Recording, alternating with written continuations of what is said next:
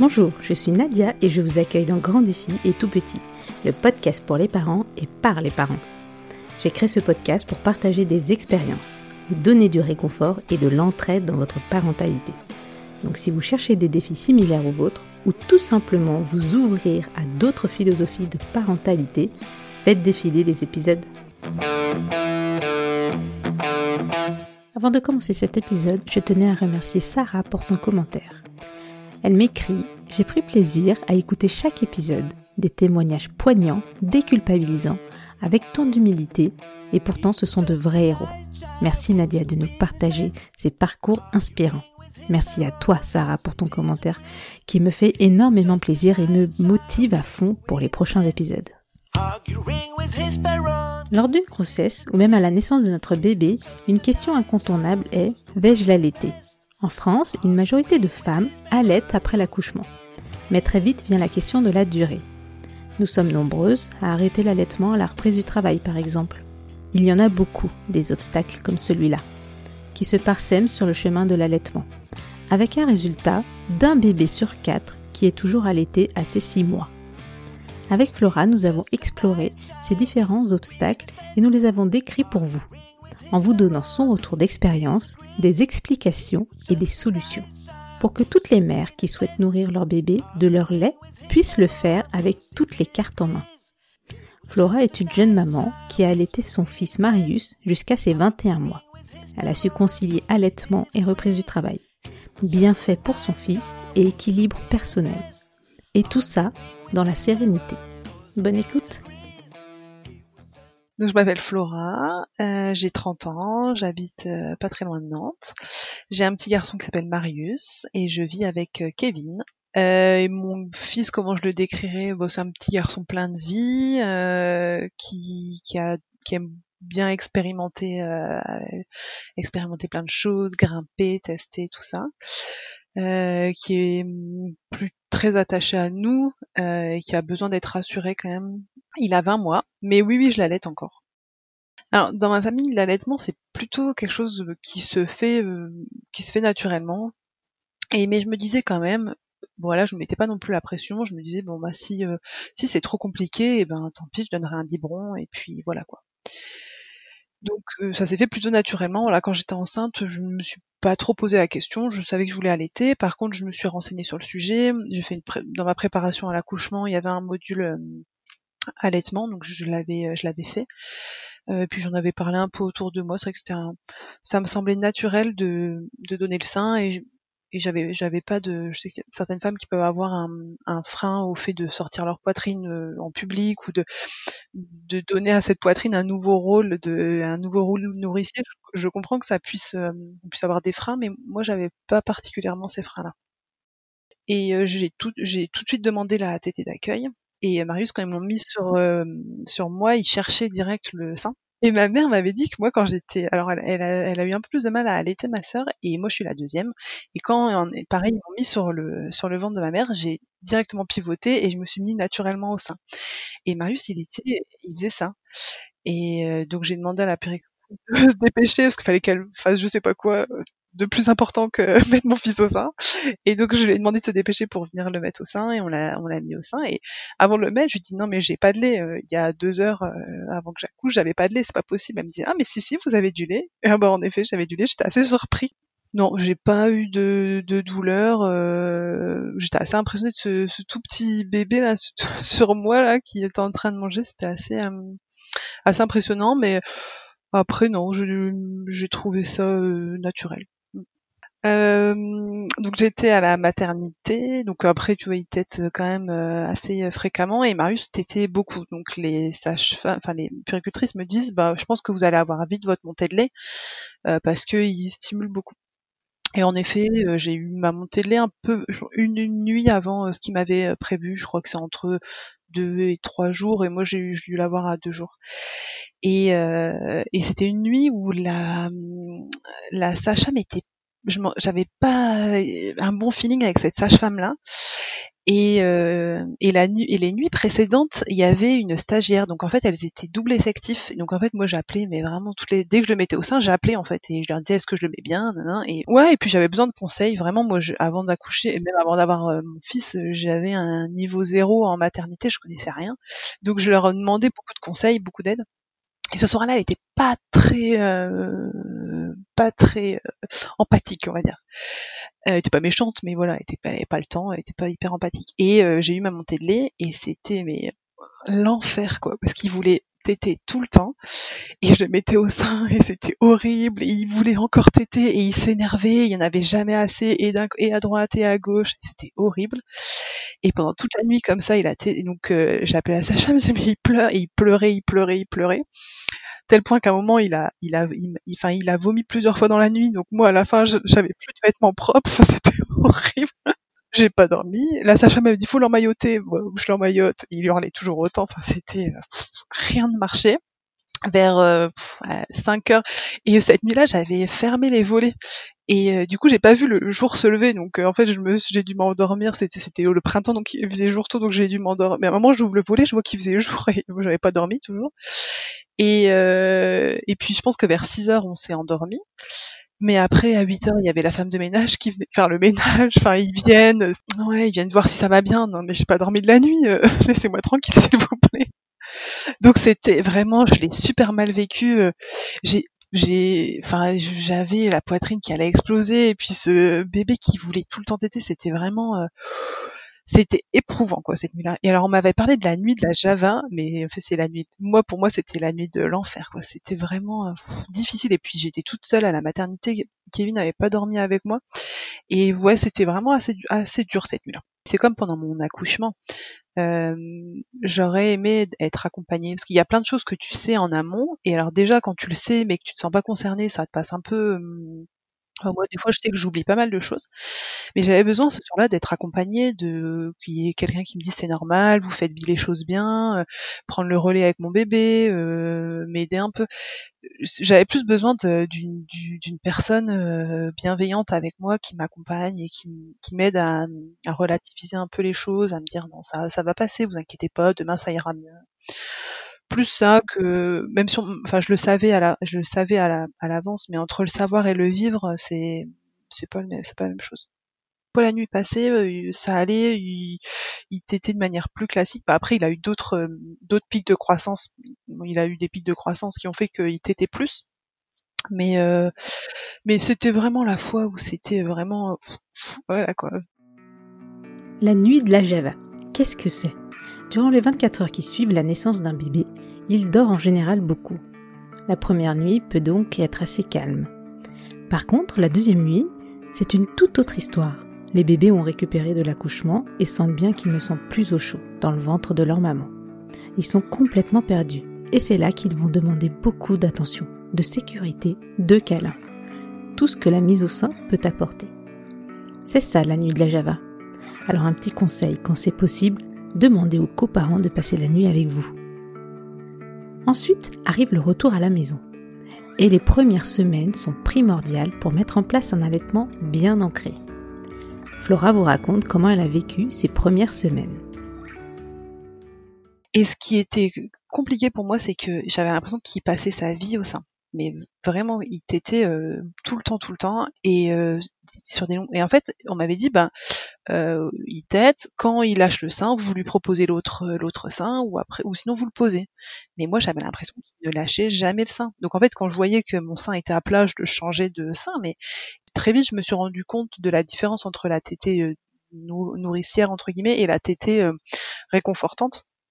Et c'est vrai qu'il avait beaucoup besoin de, de tétée pour pour se calmer, pour se reconforter, pour s'endormir, pour euh, quand il y avait du monde autour, il, il avait besoin de, de téter. Donc euh, je le mettais au sein dès qu'il demandait, mais c'est vrai que j'avais pas anticipé que c'était autant d'investissement personnel euh, les, les, premières les premiers les premières semaines. Et un peu plus tard, j'avais lu que c'était normal, que ça permettait de lancer la lactation et qu'au contraire il, fallait euh, c'était enfin pour si on voulait faire un, bon allaitement long euh, enfin avoir un allaitement qui tienne bien sur la durée il fallait justement euh, au début que la lactation elle soit bien lancée.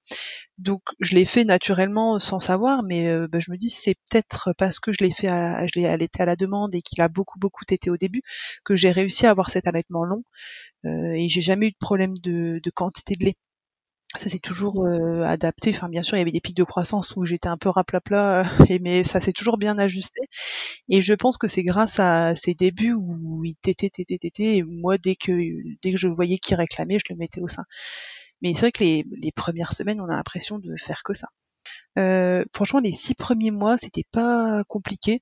Euh, il se réveillait, je lui donnais le sein, il se rendormait, je le reposais, je retournais me coucher. Mais c'était c'est voilà, du coup, j'étais pas trop fatiguée. Mais c'est vrai que des fois, j'aurais bien aimé passer le relais parce que du coup, quand t'allaites la nuit, ben t'es obligé de te lever quoi. Donc euh, le papa peut aider euh, d'une manière ou d'une autre, mais on t'es quand même obligé de te lever. Et au début, je m'étais dit que je ferais du cododo, que je le mettrais à côté de moi. Euh, et j'ai pas été du tout à l'aise avec ça. Euh, je j'arrivais pas déjà j'arrivais pas à l'allaiter allongé ou assis dans mon lit j'étais pas confortable. Donc en fait au final très vite j'ai préféré le, mettre dans sa chambre. Euh, il dormait bien enfin il arrivait à s'endormir dans sa chambre et, et j'avais un fauteuil confortable à côté de son lit je me mettais dans un fauteuil confortable alors au début, on avait dit, euh, comme je pense tous les parents, on, on, donnera pas la tétine, euh, non. Et en fait, quand en effet, quand il passait des heures, des heures et des heures au sein, moi des fois, j'en avais un peu marre. Et puis ce, qui me dérangeait aussi, c'est que le sein le sécurisait, mais du coup, quand on lui retirait le sein, il était, euh, il était plus sécurisé. Et du coup, il pleurait, il s'inquiétait, je sentais qu'il stressait. Et moi, ça, ça me dérangeait pour lui que bah, déjà je pouvais pas tout le temps le laisser au sein. Et, euh, j'aurais bien aimé qu'il se rassure dans les bras de son papa ou même dans mes bras mais pas forcément au sein. J'avais un peu peur de ça de, de son attachement au sein et me dire bah dès que je vais lui retirer le sein ça va le frustrer. Et donc on a essayé les tétines on a essayé plein de tétines plein de sortes. On nous a dit le latex le caoutchouc le machin hein, toutes les formes possibles et imaginables. Ça n'a jamais marché euh, c'était un échec, donc j'ai euh, une euh, galerie de tétines chez moi, mais ça n'a jamais marché. Au début, il tétait le, notre petit doigt, donc c'était c'était bien, on lui faisait téter le petit doigt, mais ça n'a pas duré longtemps. Et un mot, et on a eu des, pas mal de, soucis de, sommeil avec Marius, et donc on a testé pas mal de choses, et on avait, on nous avait dit bah, de, de lui de lui mettre un doudou, d'investir le doudou.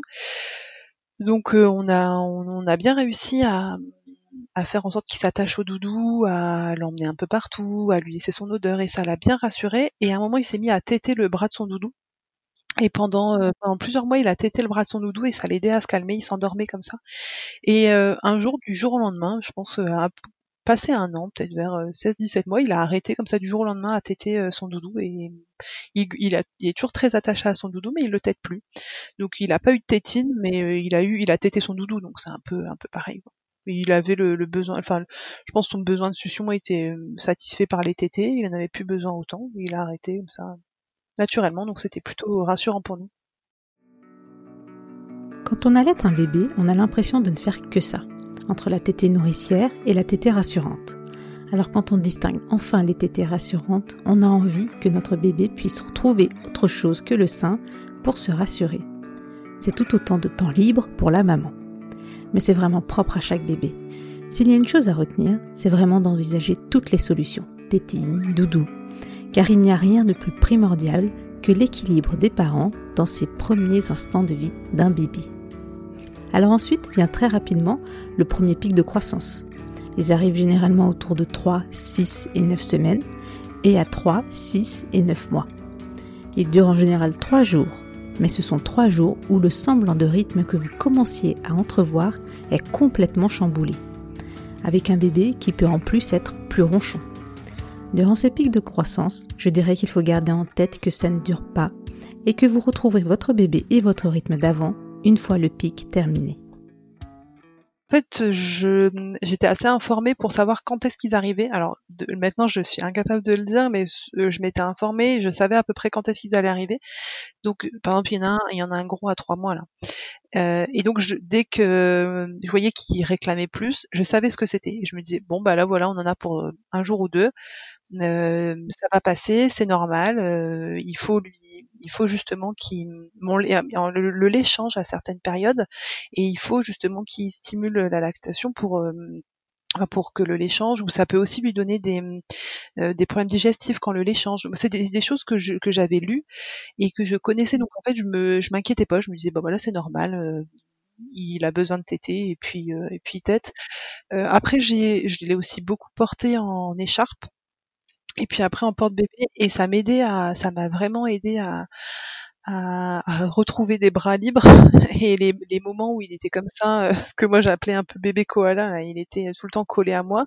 Et ben ça me permettait de de, de le mettre en portage et puis de ne pas tout le temps l'avoir au sein, de pouvoir faire autre chose, aller me balader. Et ça m'a quand même bien euh, libéré euh, de pouvoir, enfin de, de, le porter. Alors quand il était tout petit en écharpe et quand il a grandi en porte-bébé, donc euh, soit dorsale ou ventrale en fonction de du poids qu'il fait. Mais c'est, je trouve que c'est une bonne alternative et L'avantage, c'est que c'est le que le papa peut le faire. Et, euh, et Kevin du coup portait Marius et ça me permettait d'aller prendre une douche, de, de me reposer un peu, de prendre du temps pour moi et ça m'a ça me faisait ça me faisait du bien là qu'il soit rassuré aussi dans, dans cette écharpe. Alors après le, la nuit, euh, clairement la nuit et le soir c'était compliqué. Euh, c'était c'était beaucoup moi qui qui était quand même sa figure d'attachement. Euh, après parce que je travaillais à 80%, parce que j'avais eu un plus bon congé maternité que que lui. C'est pas facile aussi pour les papas d'avoir le même d'avoir enfin, le même lien d'attachement alors qu'ils sont moins de temps avec le seul avec les bébés puis ils sont pas pas, pas souvent seuls avec euh, avec le, bébé. Donc euh, ils ont plus créé un lien quand moi j'ai repris le travail euh, quand j'ai repris le travail et que du coup c'est Kevin qui gérait le soir. Bah là du coup ils ont ils ont créé ils ont eu des moments que à deux et ils ont créé plus de liens et Marius était plus rassuré avec son papa. Après la journée on la journée on arrivait à il arrivait à me relayer en portage, en le bercer le, vers 18 heures. Souvent, il y avait pas mal de pleurs, donc il le berçait. Il changeait la couche. Euh, je lui ai demandé s'il avait, si s'était senti un peu exclu. Il m'a dit que non, pas du tout, qu'il avait euh, trouvé sa place autrement avec Marius, dans le jeu, dans le change, le bain. Et puis euh, très vite, il a été diversifié. En fait, ça arrive très vite la diversification. Euh, on a l'impression que c'est long, mais en fait, six mois, c'est fait quoi. Donc après, voilà, il lui donnait, il a, il a trouvé son rôle pendant la diversification. Puis il y a, y a beaucoup d'autres choses autour de l'allaitement.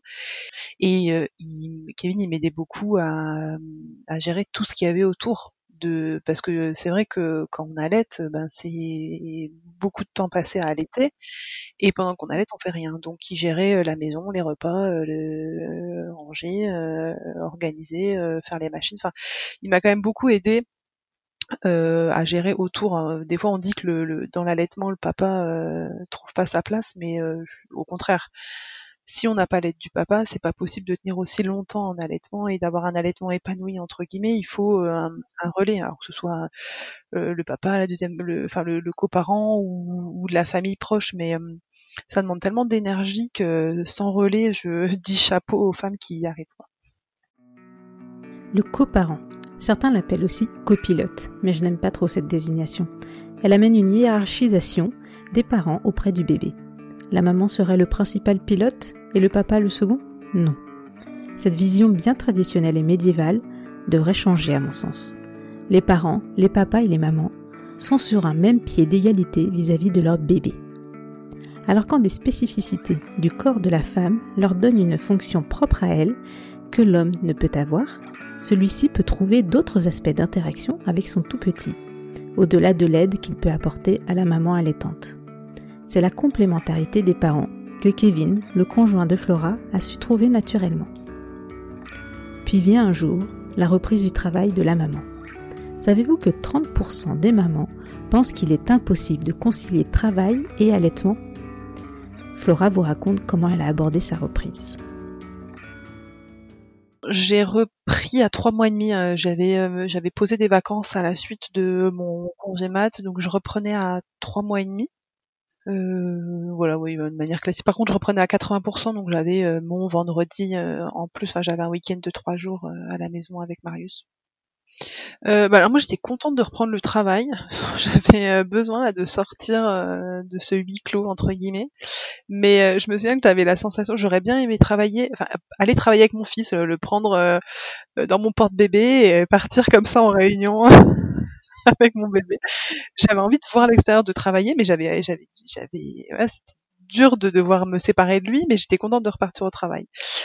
Et euh, du coup, je, au début, je m'étais dit bon, j'allais être trois mois, et puis et puis voilà, euh, ça, ça, ça s'arrêtera tout seul, euh, ça s'arrêtera tout naturellement. De toute façon, je, je j'avais pas, je pensais pas vraiment qu'on pouvait euh, euh, continuer à allaiter un enfant, euh, enfin que la lactation, que ma lactation tiendrait si je ne, si j'étais pas avec lui toute la journée. Et donc entre, pendant mon congé mat, je me suis un peu plus informée sur le sujet et je me suis dit, bah, je vais tirer mon lait. Et j'avais entendu pas mal de choses qui disent non mais moi euh, j'ai jamais réussi à rien tirer. Euh. Il y a des femmes pour qui ont besoin d'avoir leur bébé euh, sur elles parce que la, lactation elle est gérée par le cerveau hein, et il y a des femmes qui ont qui arrivent pas à tirer leur lait de manière mécanique. Et donc je m'étais dit bon bah voilà ça marchera peut-être pas et puis ma mon, ma lactation s'arrêtera et puis Marius se désintéressera des du, du sein pour, au profit du biberon. Et on avait essayé des biberons plusieurs avant ma reprise du, du, travail. On avait essayer des biberons et ça marchait pas. Mais vraiment, il voulait pas les biberons. Et en fait, même je m'étais dit, je me souviens pendant mon congé mat, très tôt, je me suis dit, je vais tirer mon lait, je vais l'habituer tout de suite à avoir euh, mix sein-lait, puis comme ça, euh, Kevin pourra donner des biberons. Et puis même, je m'étais dit, le lait en poudre, euh, pourquoi pas, quoi. Donc j'avais commencé et vraiment Marius le biberon c'était niette quoi. Donc on a essayé pareil plein de styles de biberon et ça n'a jamais marché et je me suis j'ai commencé à m'inquiéter parce que je me suis dit bah dans quelques semaines je reprends le travail et chez la nourrice va bien falloir qu'il mange quoi. Surtout qu'il avait il n'était pas encore diversifié, c'était sa son aliment principal et j'avais j'avais envoyé un mail à une consultante en lactation pas loin de chez moi euh, qui m'avait rassuré en me disant mais de toute façon vous verrez votre nourrice elle a l'habitude. Et le fait que vous soyez pas là ça va être plus facile pour elle. Euh, de toute façon il aura pas le choix il devra euh, bien prendre le biberon. Là vous êtes là c'est vrai que c'est pas facile pour lui de, savoir que vous êtes là qu'il peut prendre le sein et de devoir prendre le biberon. Et on m'avait parler de la confusion euh, Saint-Étienne, mais alors euh, avec Marius, euh, je me disais c'est pas possible, c'est plus c'est plus facile pour lui, il devrait préférer le, le biberon, mais non non c'était vraiment le, le sein. Donc la nourrice elle a un peu galéré à lui donner le, le lait. Euh, mais finalement, elle a réussi. Bon, je pense qu'elle avait l'habitude, elle a trouvé des techniques, elle a réussi à lui donner le biberon. Il le prenait, alors il le prenait pas avec joie, hein, c'était pas quelque chose qui, qui prenait goulûment, mais il le prenait bien. Et euh, donc j'ai commencé à tirer mon lait au travail, et à un moment j'en avais un peu marre de tirer euh, tout le temps mon lait. Et donc je dis bah je vais donner du lait en poudre. Et alors là, le lait en poudre, alors autant le biberon, elle avait réussi, mais alors le lait en poudre, non, c'était impossible. Donc j'ai dit bon bah écoute, voilà, c'est pas grave, je vais tirer mon lait et puis je me dis bon, puis en plus le lait c'est quand même euh, ce qui est adapté à, lui et ce qui est le plus adapté à lui, donc euh, bon allez, c'est pas grave, on se motive, on continue. Quels sont vos droits si vous décidez de tirer votre lait après la reprise du travail? Jusqu'au 1 an de votre bébé, vous avez droit à 30 minutes le matin et 30 minutes l'après-midi. Cette période peut être réduite à 20 minutes si vous avez un local dédié à vos séances de tire-lait. Sachez qu'un employeur de plus de 100 salariés femmes se doit de vous mettre à disposition un tel local. Voilà comment Flora s'est organisée. J'avais appelé une, collègue avant, un peu avant de, reprendre le travail. On avait discuté, je lui avais dit, les idées que j'avais. Alors j'avais, je savais qu'il y avait euh, le réfectoire où on pouvait euh, fermer les volets et fermer la porte à clé, euh, voilà, pour que personne ne voit, que les fenêtres soient fermées et que personne puisse rentrer. Ou sinon, je m'étais dit les toilettes mais bon, parce qu'il y avait un, il y avait un sas, une espèce de vestiaire, et après il y avait les toilettes. Donc je me dis, au pire, je mettrais dans ce vestiaire, euh, dans ce vestiaire, enfin, ce sas avant les toilettes, je m'installerai une chaise. Et, euh, et, donc ma collègue m'a dit, bah oui, de toute façon, euh, tu peux. Euh, enfin, il y, avait un créneau. En général, les équipes mangeaient assez tôt, donc moi, je pouvais aller tirer mon lait à partir de 13 heures euh, sans être embêté et sans sans bloquer parce que du coup je bloquais tout le réfectoire. Donc fallait pas non plus que que je tire mon lait à midi euh, ouais voilà. Ou, que, je le fasse à midi euh, si j'avais les collègues qui venaient taper à la porte il fallait quand même que je sois dans assez détendu pour me sentir à l'aise pour pouvoir tirer mon lait. Donc je m'étais voilà dit que j'allais faire ça. Après je savais que j'avais le droit à alors je sais plus exactement, je crois que c'est deux fois une heure. Euh, deux fois, euh, non, deux, euh, ouais, c'est, on a, on a le droit à une heure par jour pour tirer son lait. Donc ça, je savais que j'avais le droit de, à 7 heures euh, sur mon temps de travail, et je savais que je pouvais la scinder en deux fois une demi-heure. Donc je m'étais dit, bon, bah voilà, j'utiliserai ce temps-là pour tirer mon lait, et puis, et puis voilà. Donc j'en, quand je suis arrivée, quand j'ai repris le travail, j'avais mis un petit entretien avec mon chef, et je lui ai dit que voilà, j'allaitais mon fils, que je voulais tirer mon lait et que je prendrais du temps sur mon temps de travail pour tirer mon lait. Et bon, il m'a dit oui, bah tu t'organises. Après, comme je savais, comme j'ai organisé mes horaires comme je le souhaitais, je, je, je pouvais, je pouvais organiser mes journées. Donc lui était informé de ça. ma collègue qui est assistante aussi savait que je tirais mon lait sur cette, sur ce temps-là. Donc voilà, j'avais, j'avais pris mon tire-lait. À la base, j'avais commandé à, j'avais euh, loué à la pharmacie un espèce d'énorme tire-lait. Et euh, très vite, euh, j'ai eu connaissance du site Grandir Nature qui loue des tire-lait. donc c'est pareil, c'est remboursé par la sécurité sociale si on a des ordonnances. Et il loue des tire-lait. Donc en fait, on appelle, on a une consultante en lactation. Et en fait, en fonction, elle nous pose pas mal de questions sur quand est-ce qu'on tire notre lait, comment ça se passe, enfin la quantité, combien de fois on tire par jour. Et elle nous conseille le meilleur tire-lait, enfin le, tire-lait adapté à notre fonctionnement. Et du coup, moi j'ai loué un tire-lait électrique qui marchait soit sur batterie, soit sur secteur, donc ça me permettait de tirer mon lait un peu partout et qui était super compact. Donc ça m'évitait de trimballer mon énorme tire-lait au boulot en salle de, à, la cantine. C'était vraiment lourd. Alors il était efficace, il tirait vraiment bien, mais il était lourd. Et l'autre, il était aussi efficace mais il était vraiment tout compact. Donc ça, ça m'a vraiment aidé. Donc du coup, voilà, au début j'avais dit qu'à mon chef et puis euh, à ma collègue, et puis euh, mes collègues ils se posaient des questions. Euh, je leur disais bah non, je suis pas dispo pour ce créneau-là dans dans la journée. Donc ils disaient mais qu'est-ce que tu fais? Ils se posaient pas mal de questions. À un moment je leur ai dit non mais les gars, je... parce que moi je, je bosse dans un monde quand même relativement masculin, et je leur ai dit non mais je, je tire mon lait. Voilà, mon fils je l'allaite, il a trois mois, je tire mon lait. Et du coup ça les je m'attendais un peu à avoir des réflexions en soi, des blagues euh, maladroites et pas drôles, ou bien euh, tout gêné, mais non, ça, ça les, ça les a pas perturbés plus que ça. Et puis après, c'était établi qu'à ce moment-là, j'étais pas dispo, et puis eux faisaient en fonction avec, euh, avec beaucoup de respect, donc c'était, c'était plutôt cool. Moi, je travaille euh, sur un chantier, mais euh, dans un bureau. Donc, euh, j'avais un frigo dans lequel tout le monde met son repas le, matin. tout le monde vient avec sa petite glacière, met son repas dans le frigo. Et donc, moi, je conservais mon, je conservais mon lait toute la journée dans le frigo. Et après, le, le soir, je partais, je prenais ma glacière, je rentrais chez moi. J'avais une demi-heure de route. Et puis, j'arrivais chez moi, je le mettais dans le frigo pour le lendemain et je le donnais à la nounou le lendemain. Après voilà, j'étais pas non plus euh, hyper stricte avec la chaîne du froid. Je, me préoccupais pas trop de cette demi-heure de voiture où il était pas dans le frigo. Je leur mettais, je leur mettais au frais derrière. J'ai jamais eu de problème. Euh. Et en fait, j'arrivais à tirer en deux fois la quantité qu'ils buvaient dans la journée. Mais pareil, au début, c'était un peu l'inquiétude parce que je, je savais pas du tout la quantité que je devais tirer comme j'avais jamais tiré mon lait mais en fait ça s'est fait ça s'est fait plutôt plutôt naturellement et donc je tirais deux fois mon lait et quand il a commencé la diversification je le tirais qu'une seule fois le midi et j'arrivais à tirer la quantité qu'il buvait dans la journée et à la fin à la fin genre vers verser un an peut-être un petit peu avant je tirais plus au travail en fait je, je rentrais une demi-heure avant que son papa le récupère chez la nounou et je tirais mon lait avant qu'il revienne de chez la nounou euh, alors si ils faisaient la tête, parce qu'en général ils font une une ce qu'ils appellent euh, tétée de retrouvailles euh, quand, quand je le récupérais le soir et ils voulaient tout, de suite téter. Et si je si je tirais mon lait après cette tétée, bon là j'avais pas assez de lait. Par contre si je le faisais, il fallait vraiment que je le que je tire mon lait avant de le retrouver.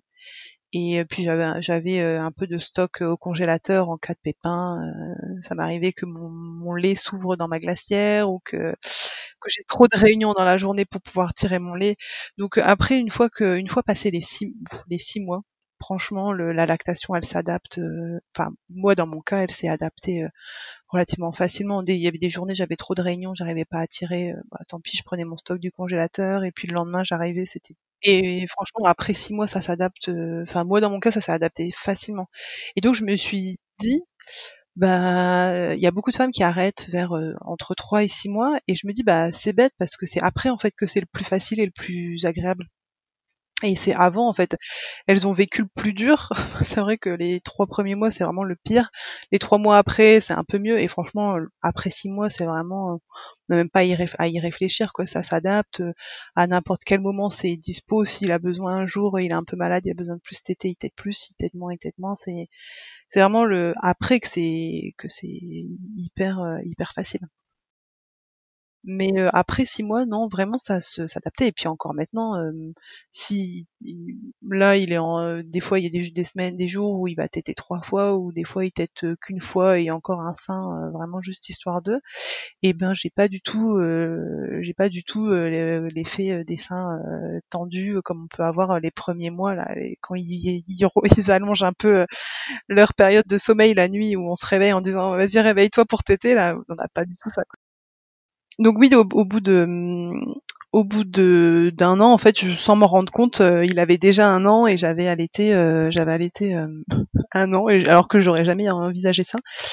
Et j'avais, où il était chez la nounou, il y avait une autre maman qui allaitait d'une petite fille qui avait deux ans et qui était toujours allaitée. Et puis du coup, on avait discuté plusieurs fois et je me suis, en fait, c'est c'est la première personne que je voyais qui allaitait un enfant aussi longtemps. En fait moi j'avais un peu le, les clichés de, de la femme qui allait longtemps le l'enfant, de trucs un peu un peu malsains, euh, tous les tous les clichés. Je pense que toutes les phrases clichés j'ai dû les dire avant de avant d'avoir Marius, genre ah non euh, quand il commence à avoir des dents c'est malsain ou bien euh, ah non mais à un moment il faut détacher la mère et l'enfant, va des trucs que maintenant qui me font rire, hein. mais mais que oui j'ai pensé et oui j'ai dit quoi. Donc je m'étais pas, euh, j'avais, j'avais même pas réfléchi. Pour moi, c'était euh, les hippies euh, qui allaitaient leurs enfants jusqu'à 7 ans, enfin des trucs, des clichés quoi. Et, et donc le fait de rencontrer cette maman, d'en discuter et de, et puis de voir aussi que ben Marius c'était ce qui lui convenait. Je pense que si j'avais eu un enfant qui aurait pas, qui, qui avait pas été aussi attaché à la tétée, j'aurais peut-être arrêté plus tôt. Et du coup, ça m'a aussi, je me suis aussi informée sur le sujet, sur le, sur les bienfaits de la, du lait maternel. Euh, moi, c'était quelque chose qui me convenait parce que j'avais pas à trimballer des biberons, euh, du lait en poudre, etc. Donc euh, voilà, jusqu'au un an, ça s'est fait naturellement. Et puis après, je me suis dit bon bah voilà, on, on arrêtera quand on arrêtera. Et voilà, c'est tout. Après, moi, le, il y a pas longtemps là, j'en avais un peu, j'en avais un peu marre de devoir euh, donner le, le, sein tout le temps. Donc, euh, en ce moment, je lui explique que euh, que maman est un peu fatiguée, que et que des fois, elle a pas envie de, de donner le sein. Donc, le, la tétée du soir, c'est toujours le l'indispensable. On fait toujours la tétée du soir. C'est le moment avant de se coucher. Mais le matin, des fois, non. Je lui propose le, je lui propose un petit verre de lait ou un petit déjeuner. Et quand je vois que vraiment c'est, par exemple, cette semaine, euh, un matin, il avait absolument besoin de sa tétée et il pleurait, il était en colère, il disait tétée, donc là, je lui ai donné. Et il y a d'autres matins où il réclame et euh, je, lui parle d'autre chose, j'arrive à le divertir et, euh, et il arrive à se rassurer sans. Donc, on, travaille quand même là pour réduire. J'aimerais bien que, je, sais pas, mais j'aimerais bien quand même qu'à ces deux ans, il, commence à, arrêter peu à peu la tétée. Mais voilà, on fait en douceur. On n'a pas envie de le braquer. On, suit son et alors si j'ai pas j'ai pas particulièrement de douleur et maintenant tu vois je me dis ça y est maintenant il est complètement diversifié jusqu'à un an j'avais cette pression de me dire bon bah que je, enfin, autant que je lui donne mon lait, quoi. Soit je dois lui donner du lait en poudre ou mon lait, autant que je lui donne mon lait. Maintenant qu'il a passé les deux ans, les un an, j'ai un peu moins cette pression. Je me dis bon, il peut boire du lait de vache, il peut boire d'autres choses, du lait de chèvre ou même un peu de lait en poudre. Mais euh, il est diversifié, il mange de tout. Je veux dire, euh, c'est pas, c'est moins important. Donc euh, depuis ces un an, on commence un peu à, à, réduire un peu. Avant, il avait une tétée matin, midi et soir. On a intégré un produit laitier au goûter. Et pareil, le matin, euh, soit il prend une tétée, mais on, intègre aussi un produit laitier le matin à la place de la tétée. Euh. par contre, on garde toujours la tétée le soir. Tant qu'il en a besoin, on, garde ce moment-là. C'est plus dans le reste de la journée où voilà, on réduit. Alors après, voilà, il y a, y a des, des, femmes à qui ça convient très bien, l'allaitement à la demande jusqu'à très tard. Voilà, moi je m'écoute aussi, j'écoute Marius, mais je m'écoute aussi et voilà, je, là je sens qu'il en a un peu moins besoin et que voilà, moi j'ai besoin un peu de, de me reposer. S'écouter. Un principe que l'on oublie trop souvent quand on devient mère. Pourtant, c'est primordial pour une famille équilibrée et épanouie. Mais une maman veut généralement donner le meilleur pour son bébé et se heurte trop souvent au regard de la société. Une maman non allaitante sera vue comme égoïste. Une maman allaitante, sur le long terme, sera vue comme accaparatrice. Aux yeux de la société, il y aura toujours quelque chose à redire. Alors quand on écoute sa petite voix interne, au moins, vous êtes en accord avec vous-même. Comment Flora a géré ce regard des autres?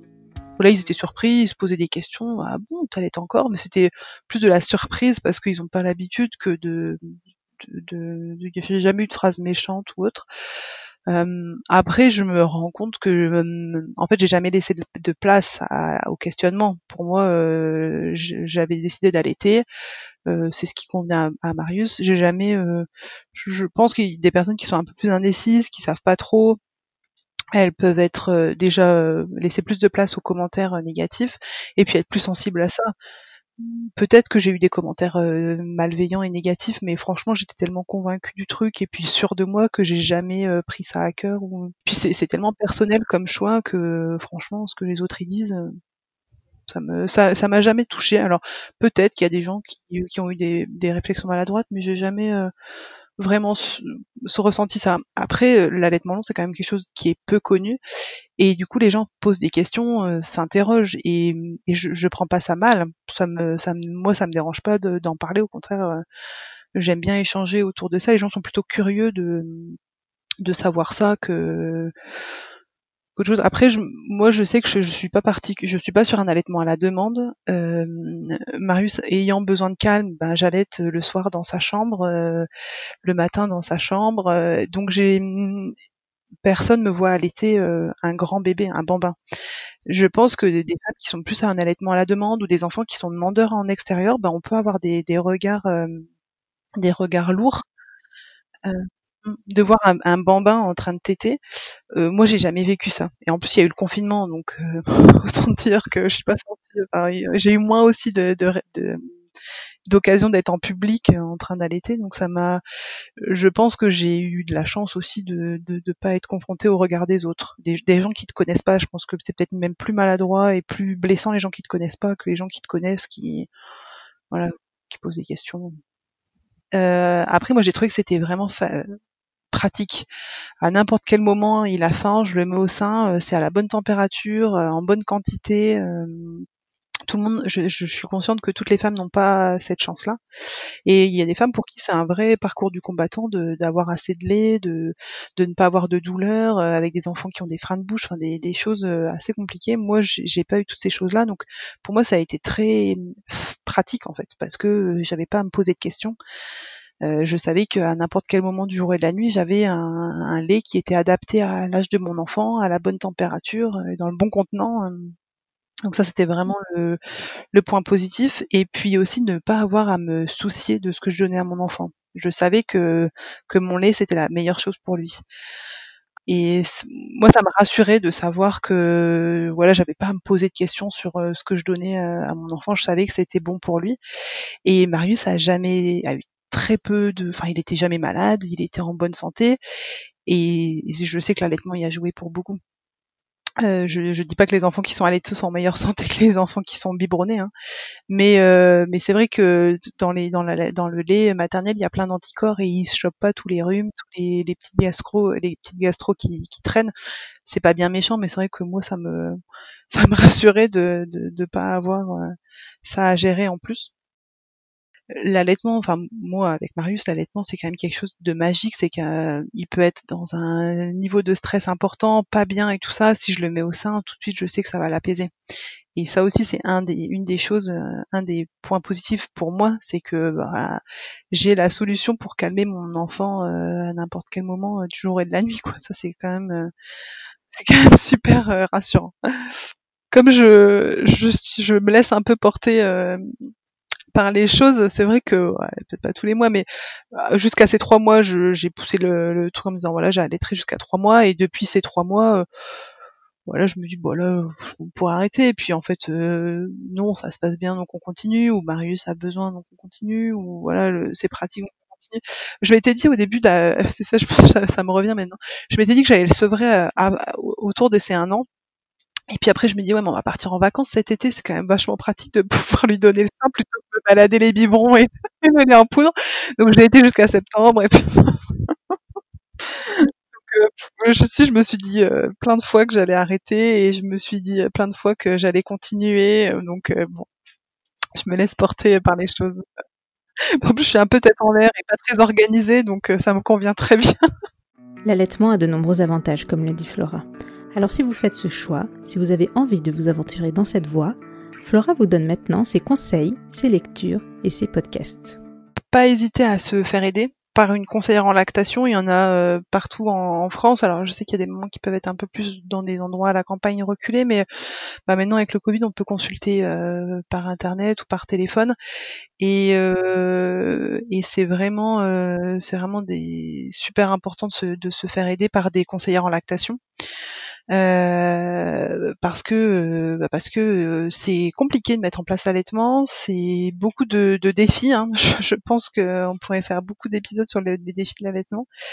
Euh, et oui, c'est c'est un, un vrai défi. Il faut se faire aider.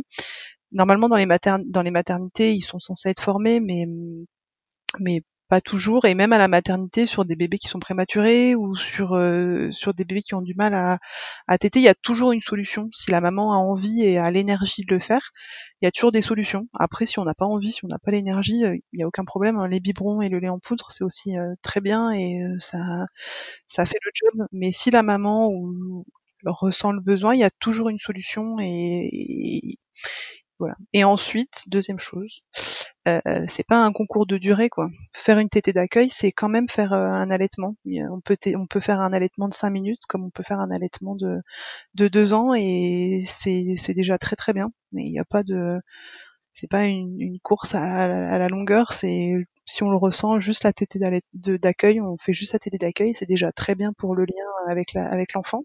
C'est déjà énorme les bienfaits qu'il y a sur la tétée d'accueil, pour l'attachement, pour beaucoup de choses. Et s'il n'y a pas de tétée d'accueil parce qu'il y a césarienne ou parce qu'il y a néonate, on peut récupérer un allaitement derrière. Il y a, à partir du moment où la maman le veut et a l'énergie, parce que ça demande beaucoup d'énergie, faut pas se le cacher, euh, il y a des solutions, mais voilà, ça demande beaucoup d'énergie. Et si la maman le veut pas, il y a d'autres solutions très très bien aussi. Alors je, je, me suis, enfin j'ai commencé à, me, à, être sur Instagram avec pas mal de comptes euh, de mamans allaitantes ou de surtout des, des mamans euh, qui allaitaient.